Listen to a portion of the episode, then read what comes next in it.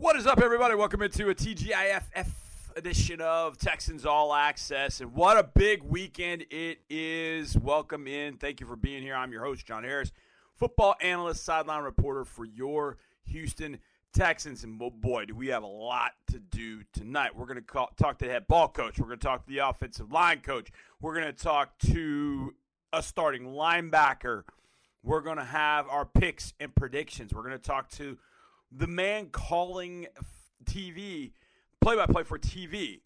We're going to have all of that on the show, and we're also going to relive the Ultimate 11 offensive plays of the year for the Texans to this point. I'll explain that a little bit later, but I do a show every Tuesday called Texans Matchup, and these are the last two, as we know, last two guaranteed shows. So I wanted to make sure I celebrated the offense and defensive plays of the year, and I'll also have a special section on Tuesday night for the defensive plays and special teams.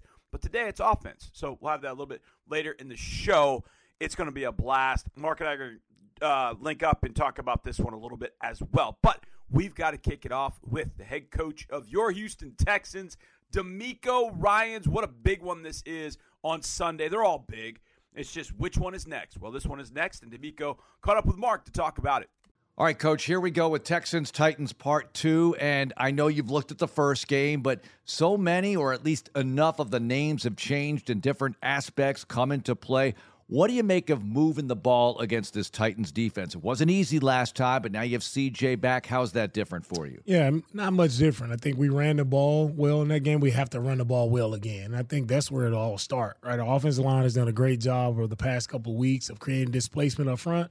Now, Motor DP, we just have to get them going. And if we can run the ball, I think it helps our offense tremendously. How closely do you watch the other team's injury reports? Certain guys in, certain guys out. How that might affect matchups? Right. You, you we get those reports. I get updates like every day on who practiced, who didn't practice, and their game status. So you try to look at those things, but it's so unpredictable. You don't know. Statuses change each and every day. We just you know kind of bank on what our scouts and what they tell us. Hey, we predict that this guy is going to play, and we plan accordingly not a silver lining, but maybe a hidden benefit of having so many injuries where you have different players stepping up. How does that help you in practice, having so many guys who have gotten actual game reps? Yeah, a lot of our guys have a lot of experience. mm-hmm. All of our guys have played in games, played meaningful time in games. So guys understand what it takes. They understand what it takes to win games, understand what it takes to perform well at their position. So all of that experience, right? We needed to show up at this moment in a really big game for us. We needed to show up at every level. We know what you did with Derrick Henry last time, and he came back last week, had a much better game against the Seattle Seahawks. So here we go again with Derrick Henry part two. What about what your defense faces? Right. We can throw out the first game, what mm-hmm. happened with Derrick, uh, and we know that they're going to lean heavy, right? Especially based on the results of what happened the first time you got to know that they're going to come in, they're going to try to establish the run even more so, right? And probably try to force feed Derrick as much as possible. So again, defensively, we have to do a great job of stopping the run. Our defensive line, they're the key, right? If they play well up front, if they knock back, reset the line of scrimmage, and make the running back have to check his feet, now we have a chance to play really good in the run again. And you faced Will Levis last time, but you have that rookie unpredictability factor going for him, right? Yeah, for sure. You know, you know Levis is going in there trying to get him more reps, right? Valuable reps coming into it, and they'll try to change some things up schematically, right, to to help him out. But I think I see them getting him on the edge more with more boot bootlegs, all right, more play action passing games. So we just have to create as much pressure right as we can. We got a lot of good pressure last time versus them. We know they're going to be prepared for our rush, so we just have to find ways, different ways, different people, right, to get after them up front. Three of your safeties weren't here when the season began, but at least they've played in the league before and they played for you a little bit. Now you have Kareem into the mix. How does all that work out of the back end? Yeah, a lot of moving parts, unfortunately, in the back end, but it also helps when you got guys who have experience. Guys, you know, they played a lot of football, and that's the thing I always lean on at this time. Guys who have that experience, they've seen it all before, right? It's just a matter of getting the communication down, of making sure everybody is on the same page. But these guys seen a lot of ball, played a lot of ball, and made a ton of plays in their careers, and that's what we're expecting them to do on Sunday. All right, one more. Every week it seems like the magnitude increases, and this week it's certainly at an all-time high relative to the rest of the season. And the guys got to feel that, right? Have you sensed that in practice, getting ready for this one? Yeah, our guys have been dialed in. They understand how big this game is for us. They understand, you know, the position this game put us in, and we have to get this one. As a competitor, how would you want it, right? You have to win this game to have your chance to get in. Our guys understand, and they're ready for the challenge. Coach, thanks a lot. All Good luck. Thanks, Mark. No, thank you, DeMeco. Appreciate you being here on the show as always. Now, we're also joined in this opening segment by offensive line coach Chris Strausser. We had a great time talking with Coach. There's been so much change and so much to talk about. And we did that with Coach earlier today. Here in the Hyundai Texans radio studio with us is Texans offensive line coach Chris Strausser. Coach, great to see you. How you doing? I'm doing well, thank you. Great to great to be here. Another big assignment this week, taking on the Tennessee Titans. Let's just start here, though. With all the different combinations you've had to work with this year, what's that like to try to get everybody playing as one? We always talk about five fingers in the glove with the offensive line. You've had a lot of fingers move around in that glove. What's that like to coach? Yeah, definitely. There's some challenges that go along with that. Um, I think you know at this point in the season, we've had so much of that that everybody really understands the next man up mentality and is ready to roll. And most of the guys that are getting plugged back in there are guys that have had reps at some point this season. So. Um, you know, there's some challenges that go along with it, but um, it really has been kind of, um, you know, standard operating procedure this year. Coach, the nature of your guys' job is to be as physical as possible. But when you get to week 17, week 18, where we are now, their bodies are so beat up. How do you kind of manage that aspect of it? Like, we know we're going to have this guy, but man, we know he's beat up. How do you kind of handle those things at the end of the year? Yeah, I've got a guys? tremendous amount of respect for just what our guys do every week and how they find a way to get themselves prepared for game time. And so part of that is us being smart and manage them and know what reps they need to get with shoulder pads on or whatever the case may be. And you know, you, you're hoping that at this point in the year you have enough banked reps with stuff that you know, even if you just do it full speed without pads on, you can get something out of it right there. But it is a good challenge, and so to me, that's you know one of the ways at this time of the year you can separate yourselves to still play physical. Offensive line coach Chris Strausser with us on Texans Radio. Let's get to the center position because this has been an odyssey, right? When you get from training camp and we see Scotty Quessenberry out there, and that feels like a long time ago when hmm. Scotty was out there with the ones at camp. And I know things might have changed after that, but he got hurt. And here we are with Michael Deiter, who has some experience. What about the flow of that position? Because obviously you've been productive as an offense with a lot of different parts there at center. I'd say the biggest thing is, you know, all four of those guys that have played center, Juice Scruggs included, although for him it was just preseason, you know, have really done a nice job leading the unit, which is part of the assignment for the center, as, uh, you know, probably everybody knows. And so not only have they each, you know, done their part of playing good football, but they've each taken charge and um, been ready to roll. Coach, you mentioned Juice. He's a rookie.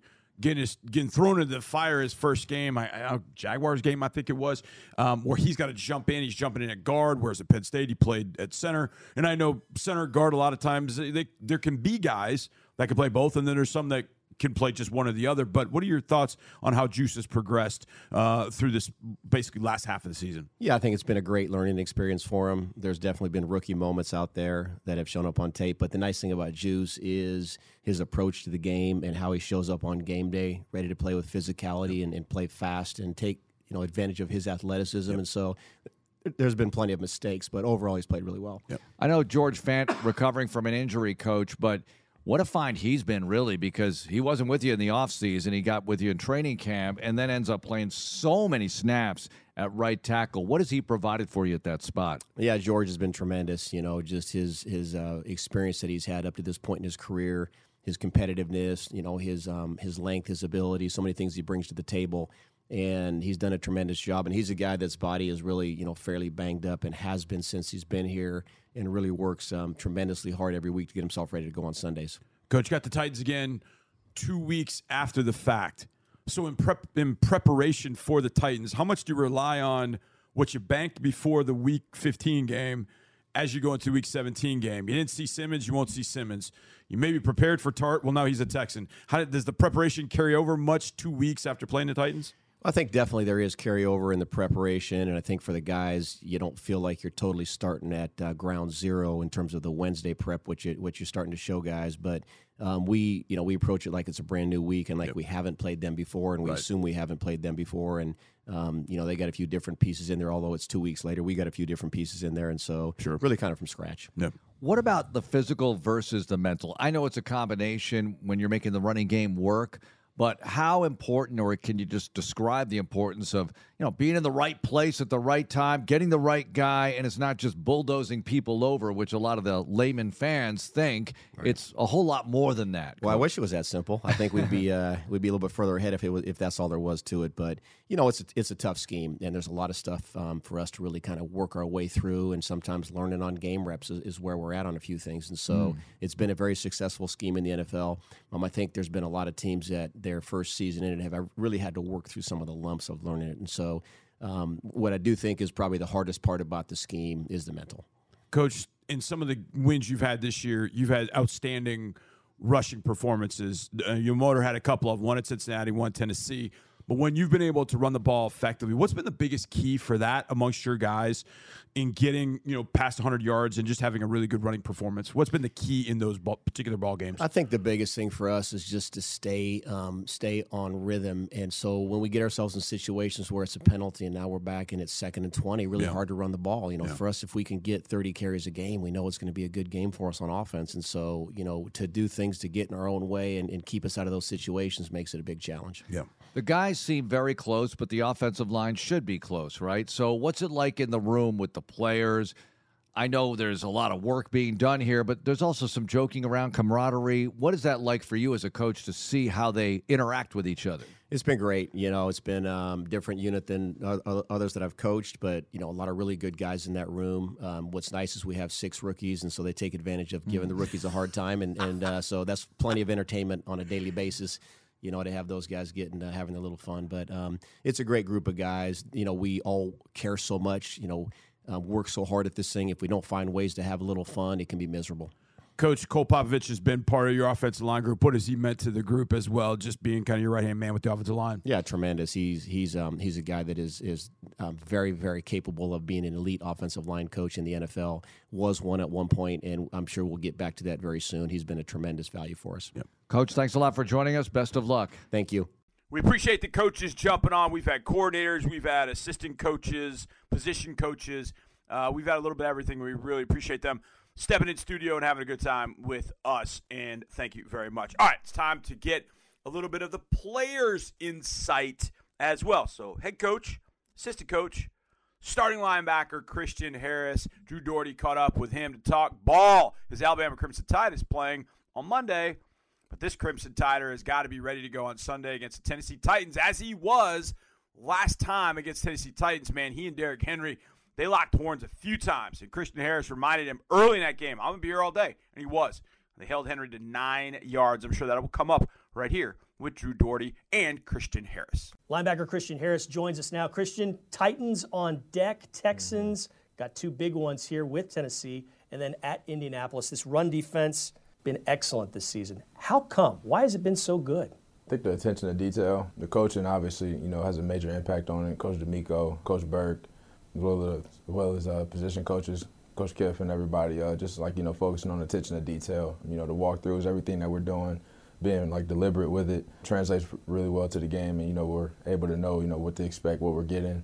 Guys, you know, trying to be consistent on doing their fits each and every play. So, I mean, I think that's it's been, it's been really helpful this year. You know, everybody in the in the NFL has an edge to them. Doesn't matter the position. Edges are different. You certainly have an edge to you. How important is that to have that edge as a linebacker in the NFL? I mean, I think it's major, especially you know being my size. Like typically going against O linemen, they're going to be 6'5", about 350, you know, 330. So I mean, there's going to be some big guys. You kind of got to you know have that lion-hearted mentality and you know just attack, go hunt. You know, I mean, it helps me a lot for sure.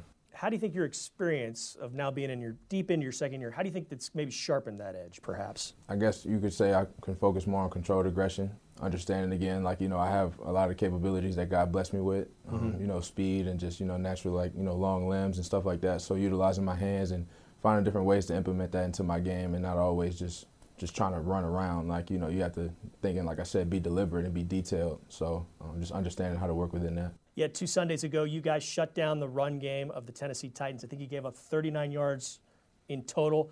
Derrick Henry, he almost had twice as many carries as he did yards. He only had nine on the ground. You were one of the tips of that spear. How do you go about not necessarily replicating that, but trying to get as close to replicating that as, as you could? I mean, I think it's the same focus every week. I mean, you know, you evaluate the film and you try and go in there with a plan of, you know, dominating the run game and, you know, making, you know, a team one-dimensional. It's a great running back that they have in Derrick Henry, and he's had a lot of success. And uh, like I said, I mean, just for us, you know, the main thing is is doing our job. That we go out there, we see a number, run and hit. So, mm-hmm. uh, I mean, that's just what it is. What's the challenge that their quarterback Will Levis presents? He's a fiery guy. Yeah. Um, you know, I mean, you see like the runs that he makes. You know, he's able to extend plays, let alone sit in the pocket as well. You know, make great throws, and you know he does well for the offense. And I think you know a lot of people over there believe in him, have confidence in him, and that does a lot, you know, for them as well. So it's something for sure we're gonna have to prepare for. What do you think about as a linebacker when you see a quarterback willing to run the way he runs? I like to hit, so it's exciting for sure. But it's kind of cool to, to see a guy, you know, have confidence and I guess, you know, at this level, be willing to sit here and take those shots for his team. How much does playing in front of the NRG Stadium crowd one last time in the regular season mm-hmm. get you excited, get you guys as a defense excited? How, how pumped up are you guys to do that? I mean, we're fired up. Like, we're hoping it's going to be packed out and, you know, always having a home field advantage. I mean, it helps every single game. Uh, every chance you get, you know, first, second down, especially third down when it gets super loud, you know, you're pumping up the crowd and you get that little tingly feeling in your chest, you know what I'm saying? It's, it's pretty cool, man. And one last thing, it looks like C.J. Stroud is going to go at quarterback. What's that do for you guys as a defense? Like I said, it's the same objective for us every week, but we're for sure 100% excited to see him go out there and you know do his thing, you know, and lead them boys. We're standing behind him. That we have all the faith in, in the world in them, and just gonna go out there and try and do our job. Christian, it's been great talking with you. Best of luck against the Titans and next week against the Colts, and hopefully on into the playoffs. And happy New Year. Yes, sir. Happy New Year. Appreciate y'all. Appreciate you, 48, and of course, Drew Dougherty. Coming up next, Marc Vandermeer is going to join me. We're going to go through our keys to the game. We've done this a couple times now. We talk over the keys and talk through the keys. We'll hit on a number of other things, including some of the playoff considerations and who we want to win some of these games on Sunday. We'll do that next on Texans All Access. Welcome back this Friday edition of Texans All Access from the Hyundai Texans radio studio. John Harris alongside Marc Vandermeer, and we're going to get into our keys to the game and a lot else because, well, when Mark and I are talking football, we dance uh, in a lot of different places. Dancing. Yeah, and we dance, well, not with different partners, but we just talk about a lot of different things. So we'll talk about the keys to the game uh, against the Tennessee Titans, but a lot of things that are going on throughout the league as well. So, Mark, I'm just going to throw this right at you right mm-hmm. away. Mm-hmm. Mm-hmm. Beat the Titans 1916 in overtime up in Tennessee. We talked about the various keys.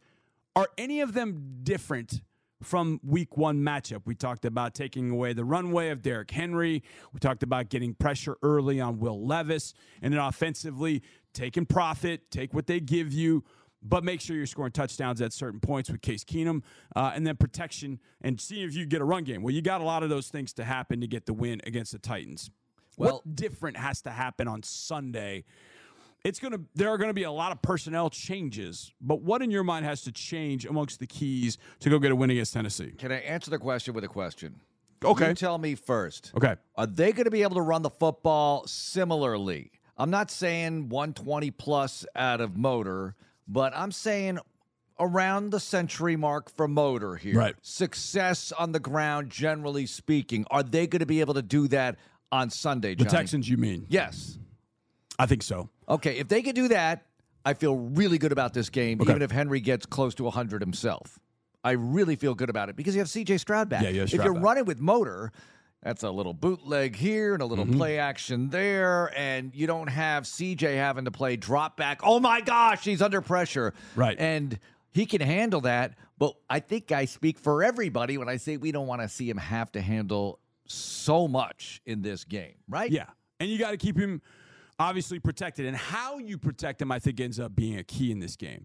If you can protect those, if you can protect with five against those four, mainly Autry, Key, and Landry, if you can protect those three plus one when they're bringing four with your five, allowing Dalton Schultz to get out to routes, allowing your receivers to work all the routes, allowing Motor to get out in routes, I don't know that there is a way that they stop you. Well, look at it this way Your leading receiver is Nico Collins. As great as Tank Dell has been for this football team, Nico is the leading receiver.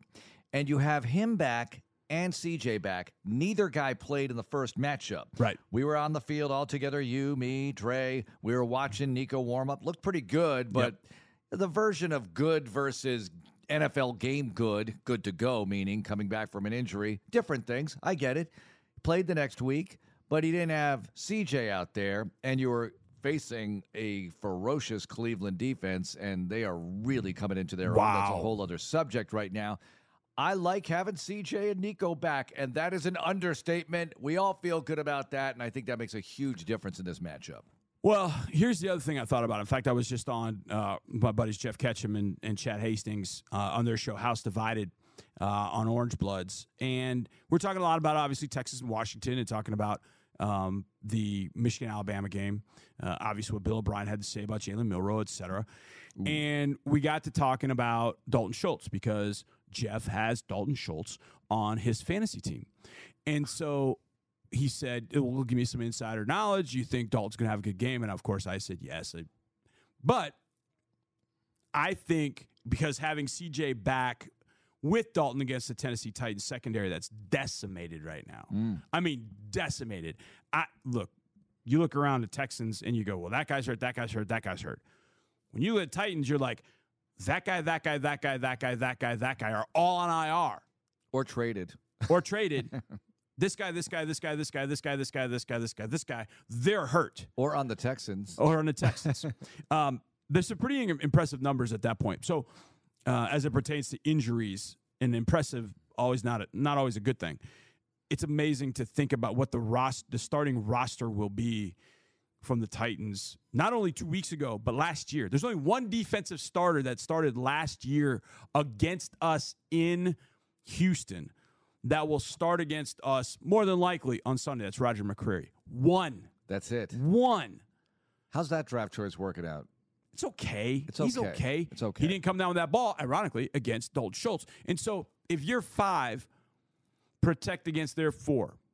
Or their five, your five protects against their five. You can get Dalton out in the routes. I think Dalton eats up their safeties. I think CJ finds him. I think Dalton could end up having a really, a really, sol- really solid ball game, uh, and hopefully down in the red zone, he's a guy that you know CJ will look up and get some touchdowns and do some things. But it's been a while since we've seen certain groups of players together because Dalton got hurt. I'm trying to remember what game he got hurt because then he missed two games. He missed the Jets and Broncos, but he was back for the Titans. Yes, and he was big in the Titans game was in that huge touchdown in the. Titans game. He was absolutely massive in that Titans game, but CJ didn't have him for the game against the Jets. Yeah. So you're getting some of the band back together. Now, obviously, you're not going to have Tank Dell. And to me, Mark, I said it the other day. We were talking about during the game, and we were talking about the the offense against the Browns. And I said, I, I still feel like the offense hasn't quite figured out what they want to do without Tank Dell and how they replace some of those explosives and what they need to do. And one of the biggest things they're going to have to rely on is CJ's accuracy and CJ's confidence that he doesn't need 10 yards of space to throw a guy the ball.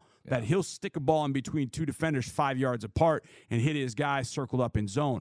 Other quarterbacks in the Texans weren't doing that or haven't done that. So CJ just gives everybody an opportunity. I think the other guy that benefits from CJ being back is Robert Woods. Hmm. Because Roberts, I've watched him at times during games where he's running his routes and he just gets the absolute you know what beat out of him because he's running all those interior routes. He's getting bumped by a linebacker, you know, shoved by a safety, and then he's circling up an open spot, and quarterbacks aren't aren't looking at him because he's not college open. He's NFL open. He's not college open. Well, CJ's okay with NFL CJ open. is okay with NFL open. Yeah. And that's a big key. So if you get you get a solid game out of Dalton Schultz, you get more production out of Robert Woods uh, for what we just talked about. I think you got an opportunity to put some numbers up against the Titans defense. All right, now on defense, you're facing Will Levis again. He sat out last week. You knocked him out of the game late. Yep. Against the Titans two weeks ago. Now he's back. And by the way, just in a grand scheme of thing way, what about the time elapsed between these matchups, it feels like more than two weeks. It feels like it's been a month, and it hasn't. It's just been a couple of weeks. As we are speaking, it's less than two weeks ago that you played Tennessee. But NFL time, it just has something eh, different about it. Anyway, there you were two weeks ago facing Derrick Henry, holding him to a record low performance. And wasn't that marvelous? I don't think that's going to happen again. I think Henry's going to get some yards. I think he's going to get 80 to 100 yards. I think I said on Texans extra points 70 to 100. I'll stick with that prediction. But I'm okay with that. Johnny, there was a time where we would have put up a banner to hold Derrick Henry to 100. Last year in a victory Christmas Eve, he had over 120. And we felt really good about it because, as you always point out, 40 plus on one run, and the rest of the time you really kept them in check. Correct. They're going to be all over it. They're good against the run. We all know they struggle against the pass. What are they, 28th or something? 26th, 28th against the pass right now? Yeah. I'll have this ready when I do the actual game broadcast, folks. But it's not good. It's not a good number, and we know about the explosive plays and everything. But it all starts with Derrick Henry. If Yeah. you can slow him down again, slow him down. Let Will Lev not let, but have Will Levis try to beat you. Mm-hmm. Yes, he's going to make some plays. He'll make some running plays. He'll make a few throws. He's got the Andre Hopkins, but by and large, you will get to him. Now I know that the injury situation on the D line is not good, but hopefully some help is on the way. Maybe some guys can play. The questionable list is long, but I think they have enough guys to throw at Derrick Henry to at least slow him down and maybe get a pick or two in the secondary off the rookie quarterback. I'd be a lot more worried if this was Ryan Tannehill, and they've beaten Ryan Tannehill, but I'd be a lot more concerned about that. I'm glad it's Levis. We'll see how it goes. I'm with you. I think it's going to be Levis. I'll be glad for that because Ryan Tannehill has beaten the Texans 22, 21, 20, 19. So here is your trivia question of the day. You ready for this? I'm ready. Ready? Ready.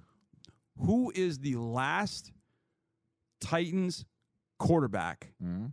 to beat the Texans at NRG Stadium, not named Ryan Tannehill? At NRG Stadium, You got to go. Mariota did not get him here, He did not. so I'm going. Mettenberger did not beat them here. Correct. Jake Locker did not, I don't think. Oh my gosh. Wait a minute. We're going way back. Vince, no, it's not Vince. It's Kerry Collins. Wait, Nope. who was between Kerry Collins I'll give you one hint the diaper. Oh, Matt Hasselbeck? Matt Hasselbeck.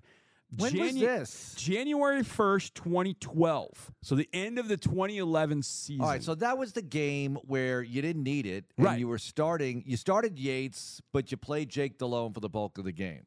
Oh, that's right. So yes. Hasselbeck was the starter for the Titans that day. Mike Munchak was the head coach. Yeah. Yeah, Hasselbeck, thir- uh, 22 of 35, two touchdowns, 109 rating. It was pretty good. That's Jake- the last quarterback not named Ryan Tannehill to beat as a Titan. The As- Houston Texans how at about that? NRG. At NRG. the end of the 2011 season. I did my by the numbers. There's Yeah. some pretty interesting by the numbers. Okay. How about Rusty Smith the year before that? Did Yeah. not win. Yeah. Vince Young the year before that did. Right. Kerry Collins the year before that. 13 and 3, but he didn't beat the Texans at NRG Stadium. This is fun. How about that? So, some funny, uh, some interesting numbers in this. Here's the number 680. 680. Okay. Derrick Henry's total rushing yardage his last three trips to NRG Stadium. He's had 200 plus yards and two plus rushing touchdowns in his last three times here at right. NRG Stadium. So here here comes the stat again because the big stat going into the matchup 2 weeks ago was the last 5 games over a 1000 yards for Derrick Henry mm-hmm. against the Houston Texans no matter where it is. right.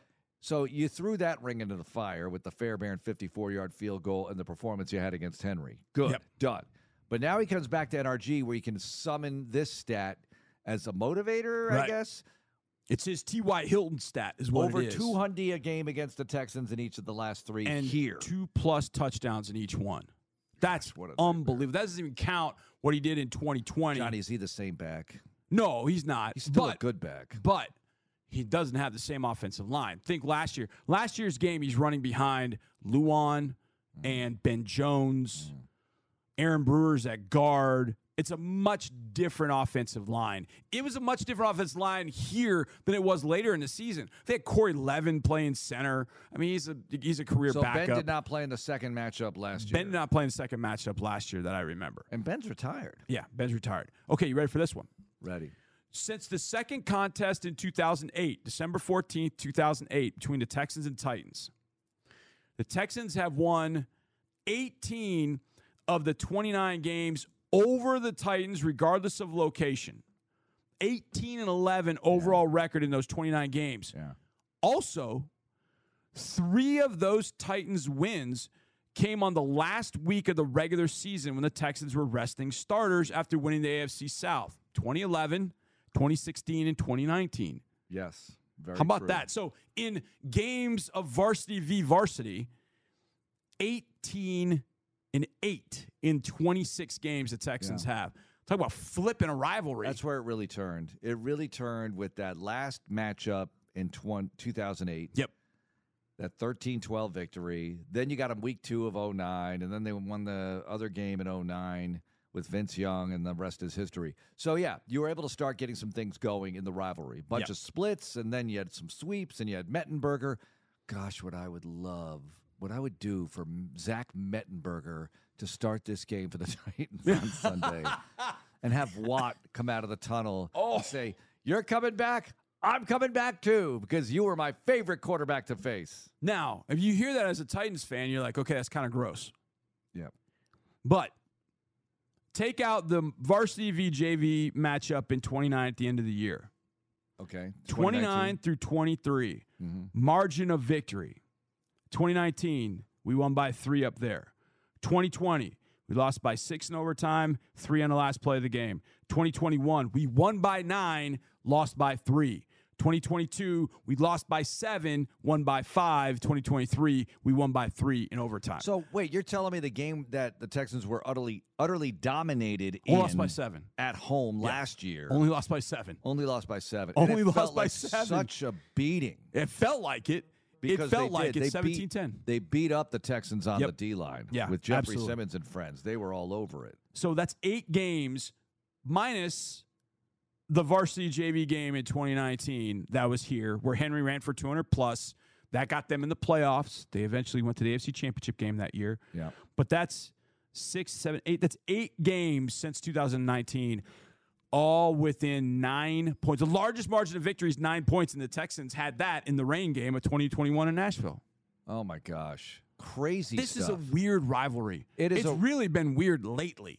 Very, very much so lately. Well, the amount of games where you don't need the game and stuff like that, and then Yeah. one team's having a horrible season, but one team's having a good season. The 2020 sweep by the Titans was so bizarre because you had the overtime win up there. Mm-hmm. Yeah. And you had that, let's go for two and put the game away, but Simmons knocks the pass down, Right. and the Titans drive right down the field. And then they put Derrick Henry back in the game in overtime, it's over. Oh, That was awful. Very difficult to take that.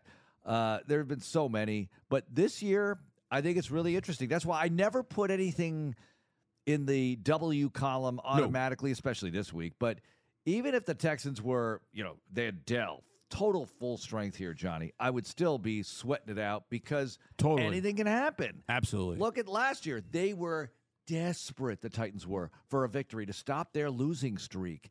And the Texans come limping in and get the win. The year before, Tyrod Taylor comes back into the starting lineup, somehow runs for two touchdowns. You walk out of there with a victory. Weird things happen in this series, and that's why I'm really nervous about Sunday. You lose this one, you need a lot of help and a victory over the Colts to get in. It's Okay. probably not going to happen if you lose this game. It's not an elimination game, but it's very close. yeah, very, very much so.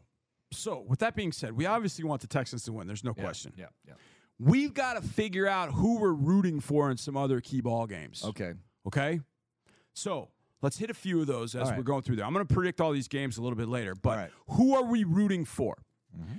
Baltimore, I'm sorry, Miami travels to Baltimore. Miami's 11 and 4, mm-hmm. Baltimore's 12 and 3. A win by the Ravens gives them the number 1 seed. It I think they haven't quite clinched yet.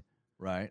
Because they could lose twice and Cleveland could could jump in there. There's a way for Cleveland to be the number one seed. There's a way. Yeah, There's a way in for Cleveland. I Cleveland. think it's conference record or something. Yeah, they got there's it a way on in. them. There's a way in for them to be the number one seed, it which would be be. incredible. I think it would be division record if that's the case. But anyway, go on. I think so. So Miami at Baltimore. Mm-hmm. Who do we want to win? Keeping in mind not only our opinions of who we want to win, but how it plays out for the Texans. I'll go ahead and start. I I would like to see. I'd actually like to see Miami win this yeah. because I want Baltimore to be playing in its final week, and that's against Pittsburgh. Baltimore's got both Miami and Pittsburgh at home to close the year. Baltimore should win both at a minimum split I see. and then we go from there. But I want Miami to win because I feel like Miami, Miami's got a shot at being the number one seed as well. Right, I just don't think Miami's going to do it. But I'm I'm cheering for Miami in this one against Baltimore. I think it's a great plan you have there. Have the Dolphins knock off the Ravens. Now, how does this affect the Bills, who you would like to see lose twice Yes. down the stretch here? They're nine and six right now. They go nine and eight. As I check, I don't know about common opponents. I check the conference record here. Yeah, they will have a worse one. Yes. than the Houston Texans. Even if the te- so if they lose twice, they'll go five and seven in the conference. Texans go one and one. They're six and six. Yeah. and that would break a tie with them. So Buffalo takes on New England. We obviously hate rooting for the this- Patriots under any hate circumstance. it, but we have to. We have to have Which the is Patriots. harder to root for the Patriots in a game or the Cowboys in a game? It's equally difficult. I feel. I feel like it's harder to root for the Patriots. I'm gonna go ahead and say it. I like Dak. I always have liked Dak. People have listened for a while. They know I like Dak. I I like seeing the Cowboys lose, but in this situation, I want I want the Patri- I want Bailey Zappe to turn into Tom freaking Brady. All right, so Just make it happen. the Cowboys winning in the regular season almost just fattens up the goose. Yeah. For the playoff feast by the opponent. Because under no circumstances will I ever root for the Cowboys to advance in the postseason. Correct. just I can't agree do with it. that. At that point, you're all NFC. It's not helping Right. the Texans I at all. agree. Whatever. I'm with so you. I'm good with, with it. so. I, I agree with what you just said. Okay. Yeah. Cincinnati goes to Kansas City. I want Cincinnati out of the mix. I really do. I want them out. So Cincinnati losing to Kansas City, uh, I think would end up being a good thing. So I'm going. I'm cheering. I, I am a Swifty on Sunday for Kansas City. What happens to the to the nine and eight Booyah base Oh, if somehow God. Kansas City loses Oh. twice Kansas City's out. and Uh, the Bengals split and you got nine and eight, nine and eight? I mean, you you could have like how many nine and eight possibilities are there? there is a there's a path. Like I said, there's a path for Cleveland to be number one seed. There's a path for the Chiefs to get bounced from the playoffs altogether. That's hard not to root for, but we need help here for ourselves. Now Kansas City's got Cincinnati at home, and then they go and take on the Chargers. But what's weird about this weekend is if the Texans lose on Sunday and the Colts and Jags both win, the Texans are still not eliminated unless unless the Bills win right. or Pittsburgh and Cincy both lose. Is that it? I think that's There's what some it kind of tiebreaker weirdness going on there. There's a potential for the Texans to lose, and as we're walking out of this building, out of the playoff race. Mm-hmm. Yes. There's that potential. There, there is that Sunday. potential. So, oh no, it's not Pittsburgh and Cincinnati. It's Pittsburgh and Denver, both losing. Jags win, Colts win, Texans lose. You're done on Sunday. That sucks. Say that again. If the Colts win, Texans Jags win. and Pittsburgh and Denver both lose. That eliminates the Texans Oh, now that's a possibility. because it's going to clear the way for somebody to get the tiebreaker Yes. over the Texans. So that's what it is. And I Oh, my God. forget who. But Buffalo winning, Jags winning, Colts winning, and the Texans losing, that means you're out. You're Right. done going into week 18. And all you can really hope to play for is ruining the Colts season, which would be something at that point. In fact, if you told me this in training camp and said, let's make a deal, you have that on the table or Mm-hmm. what's behind door number two, I still would have picked door number two because I would say, oh, Yeah, we're that good? play out, We're yeah. that good where we have a chance at a winning season on the final day? That's something, Yep. but I'll take my chances on the other thing, which is making the postseason. Okay. So we want Kansas City to beat Cincinnati. Mm-hmm. I said I want Miami to beat Baltimore because that has to play in with the Steelers. Now the Steelers are playing at Seattle. Yeah. The Steelers have the toughest two ball games down the stretch. They are at Seattle, then they're at Baltimore. Now, the Baltimore game Might is rendered meaningless if Baltimore beats Miami. Yeah. So we want Pittsburgh out. We want Pittsburgh just lose both games. You're eight and nine. You're out of the mix. See ya. Don't want to be ya. That'd be nice. Just get Pittsburgh out of the mix. Now, there's the other side of me that thinks keep Pittsburgh in the mix because you have the win over them. So you have the head-to-head tiebreaker. If for some somehow, some way, you both ended up nine and eight, you would end up getting it. So there's a part of me that wants Pittsburgh and Cincinnati to kind of stay in it. But if you eliminate them and you get them out and you take care of your business, then okay, comes down to some head-to-head tiebreakers elsewhere. Buffalo's taking on New England. We talked about that. Miami's going to Baltimore. We talked about that. Jacksonville. Here's the way it looks in the division, and the division is that's the easiest scenario. Yeah. Win both. Jags lose once. Which is entirely possible. The Jags finish with Carolina on Sunday, Mm-hmm. and then at Tennessee. Of all the teams, I have them all written down who they're playing. The combined record of opponents for the Jacksonville Jaguars is seven wins and 23 losses, Carolina and Tennessee.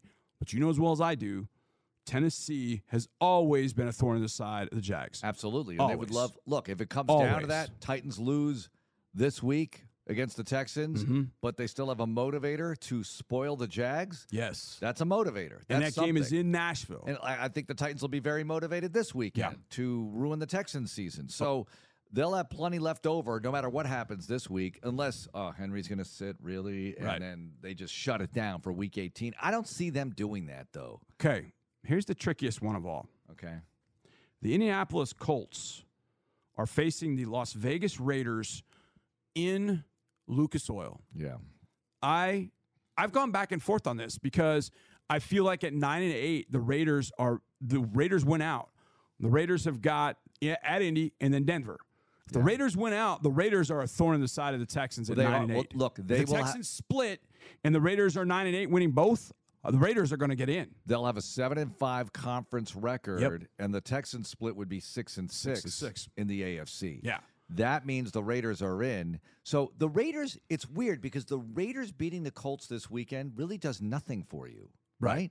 It really does. In you, a sense, it doesn't. you right. have to beat the Colts next week, Right, because right, right. If the Raiders knock There's no out the doubt you have to beat the Colts. Yeah, it doesn't matter if if the rate if the Colts lose this weekend and you win, they can beat you next week. But guess what? If the Jags lose, you could still slide in possibly, Right, right, possibly. as a wild card if you get the tiebreakers. But then all the other stuff.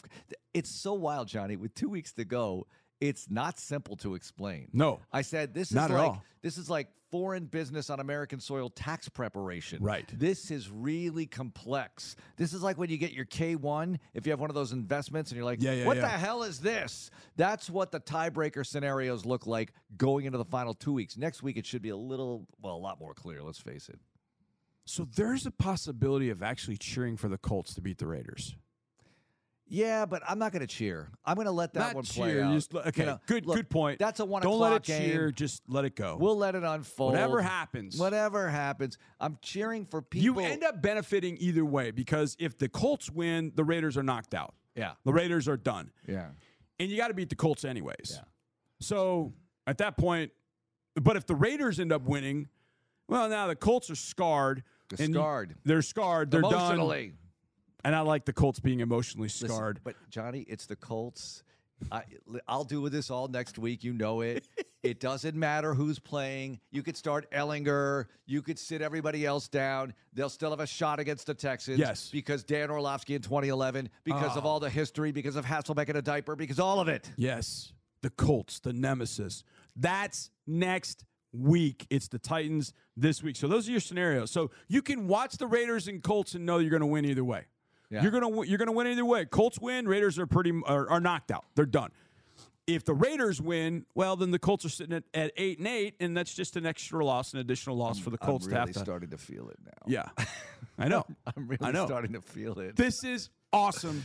Think Oh, of what boy. what were we thinking at this time last year? Not this. Not- I was not asking this. you like, how does that Levis from Kentucky look? Yeah, How exactly. does you know? I was asking How does he questions like compare to the top two guys? What about Bryce and CJ? Yeah. I want CJ. I want Bryce. my we didn't hear a lot of I want CJ. Um, I played the comments for Bruce Feldman uh, back a, a few weeks ago that I had gotten from him in the Big 12 uh, media days. And he just talked about CJ like he was sort of kind of frustrated in some sense that CJ had been so disregarded in some sense next to Bryce Young. Like it was all Bryce. It was all Bryce. He's like, I got two eyes. I watched that guy throw the football. I know he's pretty darn good. But you know, when you watch the highlights, what about Dan Pastorini? What he said to us? best release in the history of the game. I mean, really, that's I, I'm paraphrasing, but it, he said it's the best release he's ever seen, including players he watched growing up. He went in depth about it, Yeah. and it's on the Vanderpod right Yes, now listen. on HoustonTexans.com, Spotify, iTunes. Pastorini's comments about the 2:30 mark. Go ahead if you need to save time. 2:30 mark of the Vanderpod. Yeah, there you go. Go check it out. All right, we're going to go around the NFL next. What is happening in some of these games? What are some of the injuries? Who's being uh, left out? I know a lot of you have got your fantasy Super Bowl coming up, so we'll try and give you a few nuggets of who's in, who's out across the league, including, well, the Waddle will not be seen in Baltimore. That could be big. We'll have that for you next right here in Texans All Access. Happy Friday, everybody. Welcome back to this edition of Texans All Access. I'm your host, John Harris, football analyst, sideline reporter for the Houston Texans, and glad to be with you this evening. Boy, there's a lot, a lot going on. I told my wife earlier today, I was like, man, you get to week 15, 16, 17, 18, and it is an absolute crapshoot who you're going to see, who's going to be available. I mean, it's nuts. And when you look out around the league, you see it everywhere. Everywhere. Let's start in Jacksonville. Jaguars are going to be taking on the Carolina Panthers. But for the first time in his career, from an injury standpoint, Trevor Lawrence missed one game at Clemson due to COVID. That was a Notre Dame game back in 2020. He has not missed a game due to quote unquote injury. He will on Sunday. He is out against the Carolina Panthers. It is CJ Beathard time in Jacksonville. And if you take into account what Marc and I talked about, the division is real simple. Win two games, Jacksonville loses one, that's it. And you have the division. Actually, they could they could tie once. They could tie once. I mean, just a tie get you to the division. How about that? So no Trevor Lawrence on Sunday against the Panthers. Now, the Jaguars have the easiest schedule according to the opponent's records left. Carolina's 2 and 12, 2 and 13. Tennessee's 5 and 10. That's 7 and 23. Of all the teams that are playing that have playoff possibilities, that's the worst mark. The second worst is the Texans and the Chiefs. 13 and 17 as the Texans play 5 and 10 Titans, 8 and 7 Colts. The Kansas City Chiefs play Cincinnati 8 7, LA Chargers 5 and 10. So, the Jaguars, even without Trevor Lawrence, probably going to have a chance to play and win at home against the Panthers, although Bryce Young could do us a solid, do his buddy CJ Stroud a solid, which would be kind of nice. Jalen Waddle in the biggest game of the week, the Ravens taking on the Dolphins. Marc and I talked about this. Jalen Waddle out. That is a big, big loss for Baltimore uh, for Miami against the Baltimore Ravens. Game played up in Baltimore. Miami not going to be 100%. He is out dealing with an ankle. Now, Raheem Mostert is questionable, so it's something to definitely keep an eye on. The Ravens have a couple guys questionable as well to watch. Zay Flowers with a calf and Kyle Hamilton with a knee. He went limping off the field the other night, so definitely keep an eye on those guys. Those are probably the biggest ones that are out. Uh, we'll talk about the Texans injury report a little bit later because we got to kick off the second hour of the show. We're going to do it with Chris Myers of Fox with Drew Dougherty next on Texans All Access. We've got one hour in the books, one hour left to go right here on a Friday edition of Texans All Access, a TGIFF edition. Thank God it's Football Friday edition of Texans All Access from the Hyundai Texans radio studio. I'm glad to be with you. John Harris, football analyst, sideline reporter for your Houston Texans, getting ready for Sunday outdoors football against the Tennessee Titans. Looking forward to that. Now, the man calling the action on television is Chris Myers from Fox. He's called a few games of the Texans this year. I think it's probably pretty good luck. Chris Myers is here. He's created a little bond with our pal Drew Dougherty. Uh, let's go behind enemy sidelines, kind of, with Drew Dougherty and Chris Myers from Fox. Friend of the program, Chris Myers of Fox Sports is with us. Chris, we've done this now three times. It's good to see you. Merry Christmas, Happy New Year, all that stuff. First things first, The Texans, like you just mentioned off air to, to me, in the hunt. That's an exciting thing. And it's not something that's happened around here since 2019. How excited are you to call this game with Robert Smith on Sunday against the Titans?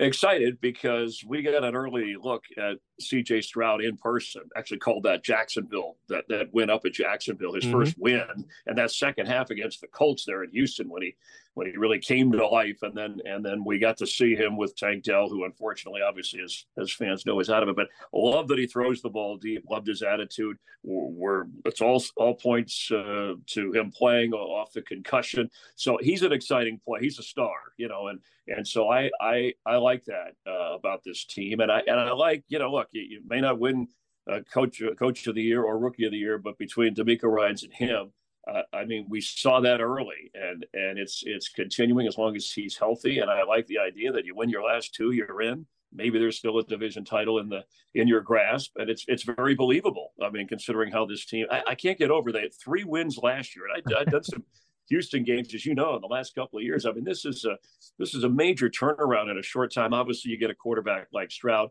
and the defensive, especially stopping the run. There's other parts, there's other pieces, but it's been it's been enjoyable. I got to tell you.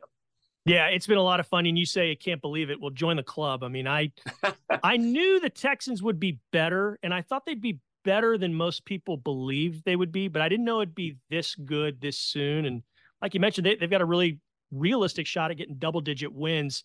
Let's stick with Stroud. He practiced the last two days, met with the media today. He's out of the concussion protocol, says he's ready to start. You know, barring something unforeseen, he's going to be the guy under center when he starts on Sunday. And you touched on the deep ball. He's one of the best in the NFL, if not the best, at the completions of 20 yards or more, the air yards. And it's been so much fun to watch. It's like Al Davis's, the late Al Davis's dream but yeah. nobody does it that well, or nobody really seems to do it that well at, at that young an age. Is that what kind of on the field makes you the most excited as, as a play by play guy? Yes, I mean we love the big plays. You know, people say, "Oh, you're biased." We, we we like games to, at least as a broadcast crew, we like games to be close, and we like uh, big plays, a lot of offense. I mean, you, games can be exciting defensively, but when there's a lot of scoring, and you just don't see uh, rookie quarterbacks come in and and throw the ball down the field as successfully and and make other throws uh, as well but especially those kinds of throws. And again even without Dell I mean involving now Noah Brown I mean Nico Collins uh, has been terrific. Some of that's you know catch and carry but as far as throwing it downfield to me it's a, it's a wow factor. And uh, yeah I mean and, and I know these two teams the Texans, Titans, and we open the season with. These are two of the most injured teams, or at least teams yeah. that have had the most injuries through the course of the season. So that's where you worry about, you know, they have their quarterback issue health wise with Will Levis, uh, but the offensive linemen shuffling and who's healthy and who's going to play. But he's withstood all that. Uh, Stroud has, and so has the team uh, to to be where they are. So, but yes, that's to me other and and his composure early uh, we saw it. I, I, you know, he didn't want to run. He wanted to throw the ball. Uh, and, and, you know, now he's, I think, well, this may change a little bit after the concussion, but, you know, now he, he runs in key spots to get first downs, does throughout. So he's smart about it, uh, too. But his demeanor, too, when we sat with him in person, I mean, he's very confident, but very humble and, and, and appreciates his team and his coaching around him and Bobby Slowik, the offensive coordinator, of course, uh, uh, DeMeco Ryan. So, yeah, I've been on. I jumped on the bandwagon with him early. I didn't know you have the wins you have there in Houston. But uh, uh, to me, I wasn't afraid to near the halfway point, even when they say, hey, I think this team can go to the playoffs, can win the division even. And we'll see what Jacksonville does. Uh, but I didn't know he obviously he was going to miss a couple of games, but we're all glad he's back. Yeah, we're keeping receipts, and you definitely have bona fides because uh, Chris Myers, if you're just now joining us, Chris Myers of Fox Sports is talking with us. And yes, in September, in October, Chris was very much in CJ Stroud's corner and very, very impressed. And you brought up Tank Dell big loss for this team. And the offense has not been what it was when Tank Dell was playing. That first game or so without him, you know, was also coinc- uh, coincided with when when CJ Stroud went down with a concussion. But Nico Collins, a thousand yards, and he still has two more games to go. It's been an excellent season for him. How much fun have you had watching him and preparing for these games and seeing what he's done? Because we knew he was big, we knew he was fast, I didn't know that he played with the controlled violence after the catch that he has shown this year. How much how much of a an oddity has has Nico Collins been? Yeah, that's a good way to, to put it. That because he's very physical after the catch, and he I, I don't know they should know by now. I mean, for as long as but defensive backs, if they they think he's going to be as as physically strong and as fast, he has doesn't look like a speedy guy, but he gets he gets mm-hmm. going after the catch. He's got we we talk about that other gear, and I noticed just in in preparing and, and obviously too, you know, taking on the the deep ball more uh, as well. It's not just you know yards after catch, but he, his yard he's second in the in the NFL uh, with receiving yards at home. Mm-hmm. At, at, I forget it's I don't even mention his fouls yet, but I think only Nacua with the with the Rams, the outstanding Puka Nacua, the rookie, has only more receiving yards at, at, home. So obviously he's a little more comfortable there. But even when he's been on the road, whenever we've seen him, uh, yes, big big playmaker, and and one of those parts, you know, you talk about being healthy there's a guy when we covered him in the past, he was he was hurt a lot. You know, we thought, yeah. oh, is he too big to take on the, you know, and having again and bringing in a guy like Dalton uh, Schultz. And another thing that jumped out at me, just I know we're talking about Nico, but uh, you know, the move with with Singletary and and and Luke Pierce, you know, had had done such a, a good job last year. But but Singletary since week ten, I mean, he's in the top five in the entire NFL in, in total scrimmage yards, and you can use him in a lot of ways. Uh, and again, working behind an offensive line that's had to shuffle because of of injury, and, and, again, Stroud knowing how to use him, but maybe that opens things up more uh, for somebody like uh, like Nico Collins, and again, Noah Brown too, at least getting downfield now that now that he's healthy because he wasn't early in the year. Yeah, we're talking with Chris Myers of Fox Sports. He's got the call with Robert Griffin this Sunday, Texans and Titans. And Chris, the Texans team, you brought up injuries earlier. The defensive ends, Will Anderson Jr., Jonathan Greenard, question marks as far as their availability availability goes. Going against a, an offense with Derrick Henry that they shut down a few weeks ago, but it's a little tougher to do so when you don't have those frontline guys like those two. What sort of impact have you seen on on on the season from them and, and what you watched back early this year to now? Yeah, and, and Greenard, one of their most important players. I think Blake Cashman will be back healthy. That's good. At least we're expecting. Yeah. Uh, you know, I know Rankins has an ankle injury. I think it's a hip injury with Maliek Collins. So they're all kind of beat up uh, up front. You're going to need some of the guys, you know, Hinish, whatever, Sanders to, to, to help out. Uh, I, am hoping Will Anderson. We saw him play big early. I think we called his his first sack. Our broadcast crew in the in, in the NFL that's an important element with Derrick Henry because he can wear you down. And uh, even though he's not had the typical uh, Derrick Henry year, you know, he's closing in on a thousand yards. Yep. Uh, he's a guy, and I didn't realize too. He he didn't really become a regular starter in the NFL until he was like three years into the into the league, and he's amassed incredible numbers. And he's got 89 career touchdowns and that type of thing. So, uh, but you, the advantage is if the quarterback and the passing game isn't as strong for Tennessee uh, well, that's where I'm sure DeMeco Ryans will have some adjustments to make if if the guys up front aren't as healthy.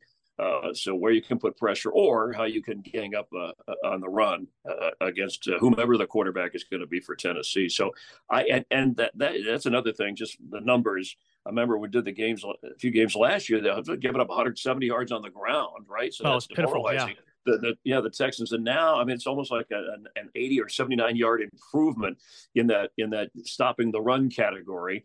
And again I know there's some you had some injuries in the secondary and some guys are beat up there. We'll miss Jimmy Ward and Kareem Jackson has has been added. So we'll see how that plays out. But they have been good against the run. That's the point. And and that's what you know Tennessee wants to do. Uh, and that's where it starts with with Derrick Henry. And so I, I you know I think there's reason despite injury uh, that you can be confident enough and, and you get a lead and let them run the clock and, and, and slow things down for you. No doubt. You know, we were talking and joking around with John McClain, longtime NFL columnist, who yes. says to say hello, by the way, uh, and, yep. and Marc Vandermeer, voice of the Texans, earlier today.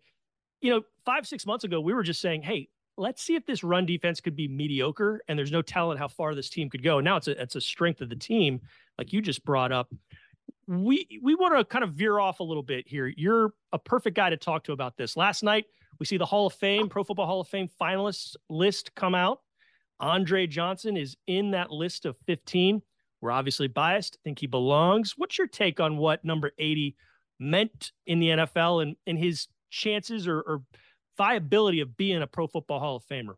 Yeah, called some of his games uh, mm-hmm. when in the prime of his career. I'll tell you, one of them was a was a Seattle game. Richard Sherman, and what Sherman said.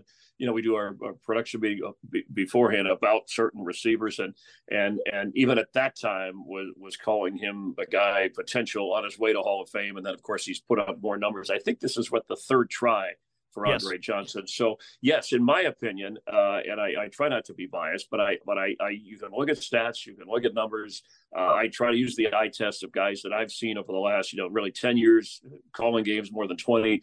25 years in, in the business, being around the NFL and uh, not so much play by play, but even just working sidelines and things like that. So I, I believe he is. A lot of it depends, as, as you know, when you come up. And we went through this recently with Rondé Barber, uh, mm-hmm. you know, with the Buccaneers. I mean, I thought he should have gone in a, a, lot sooner, but eventually he, he, he got in. It was just too much to ignore. Uh, and, and I think Houston is not a smaller market, but it just doesn't have the rep, you know. And I know he would be Johnson would be the first Texan, uh, true Houston Texan player to go into the Hall of Fame, right? I'm correct on that. Oh yeah, um, absolutely. Yeah. yeah. and and so uh, you know, and, and, John McClain, I do. I go way back with him on a lot of football, and I think he's with me on this. I mean, he he deserves to.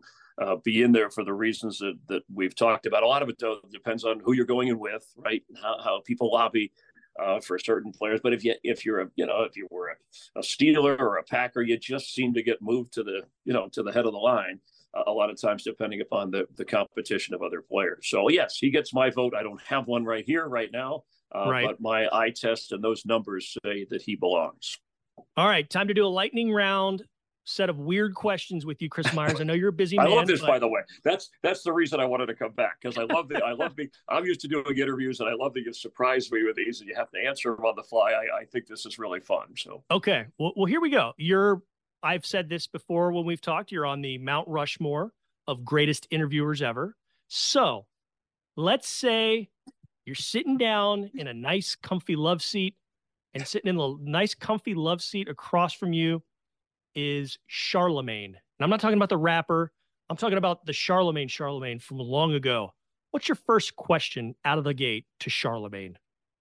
Wow, that's uh, I would uh, ah, I think you know you start out.